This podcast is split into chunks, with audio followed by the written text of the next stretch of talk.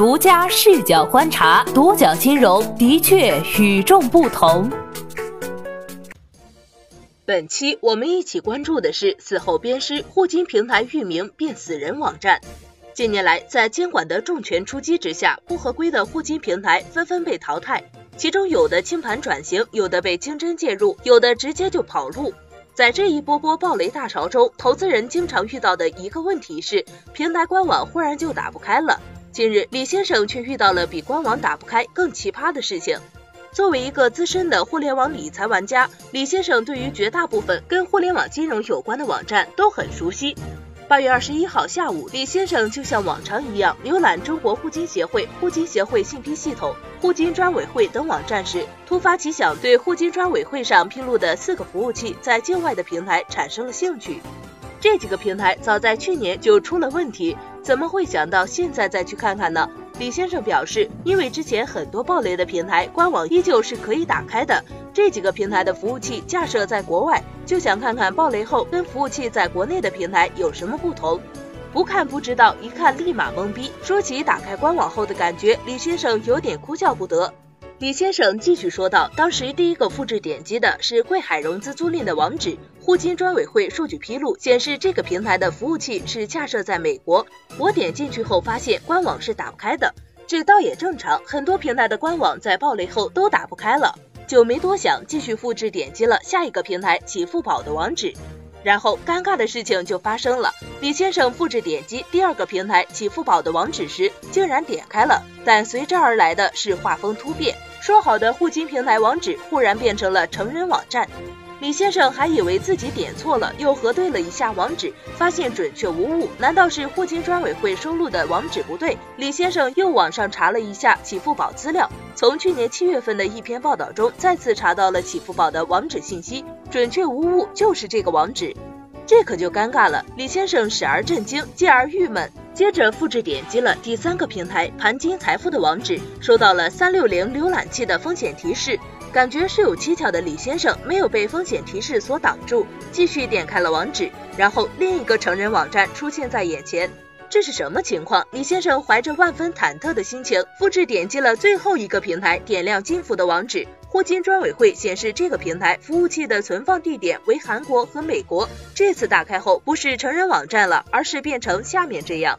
李先生是独角金融的忠实读者，经常向独角金融爆料互金领域一手信息。发现这件匪夷所思的事情后，立马就联系了独角金融。独角金融重复了李先生前面做过的步骤，得到的结果完全相同。这究竟是怎么回事？互金平台的官网域名怎么变成了成人网站？还有这个运费贷是什么鬼？贵海融资租赁、启付宝、盘金财富、点亮金服四家平台，早在去年七月份就因被互金专委会点名服务器架设在境外而受到广泛关注，便被媒体指出项目逾期率奇高，高到什么程度？前三家平台部分项目逾期日化收益率分别超百分之五、百分之七、百分之九。随后不久，几家平台纷纷爆雷，销声匿迹，直到最近因为网址域名的事情又被扒了出来。IT 从业人士王远向独角金融分析，一般来说，域名缴费一次性可缴纳一到十年的费用，到期如果不进行续费，域名就会被释放，从而变成人人都可以注册的域名。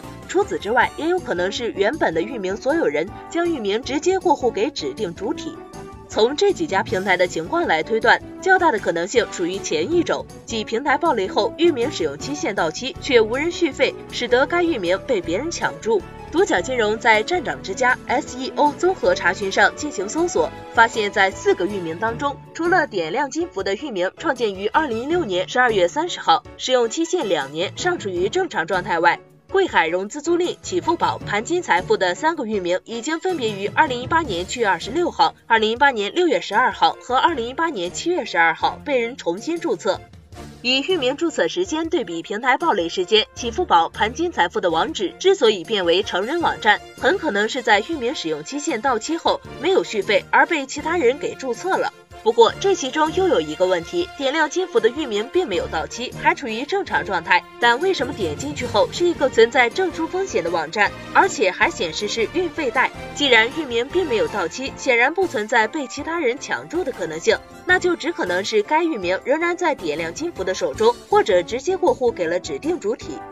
目前关于点亮金服的具体信息已经不多，综合已有报道、QQ 群以及天眼查等各种信源来看。点亮金服的运营主体是一家贵州数字资产交易金融服务有限公司，主营数字资产交易，CEO 为孔祥辉。在去年的 ICO 禁令之前，活跃于各种区块链活动上。去年九月四号，央行等七部委联合发布 ICO 禁令之后，点亮金服销声匿迹，孔祥辉也淡出人们的视线。在点亮金服原网址网页最下方有一行小字：版权所有，二零一六至二零一八创意金服科技有限责任公司，经 ICP 备一六零六三二六九号。这个创意金服科技有限责任公司又是谁？独角金融根据天眼查工商资料中给出的创意金服网址进入官网，其简单的介绍中称自己拥有强大的金融行业专家团队及丰富经验，熟悉铁路等应用场景的深度需求与服务产品，依托大数据、云计算、智慧算法、智能风控等专业技术，使金融服务无处不在。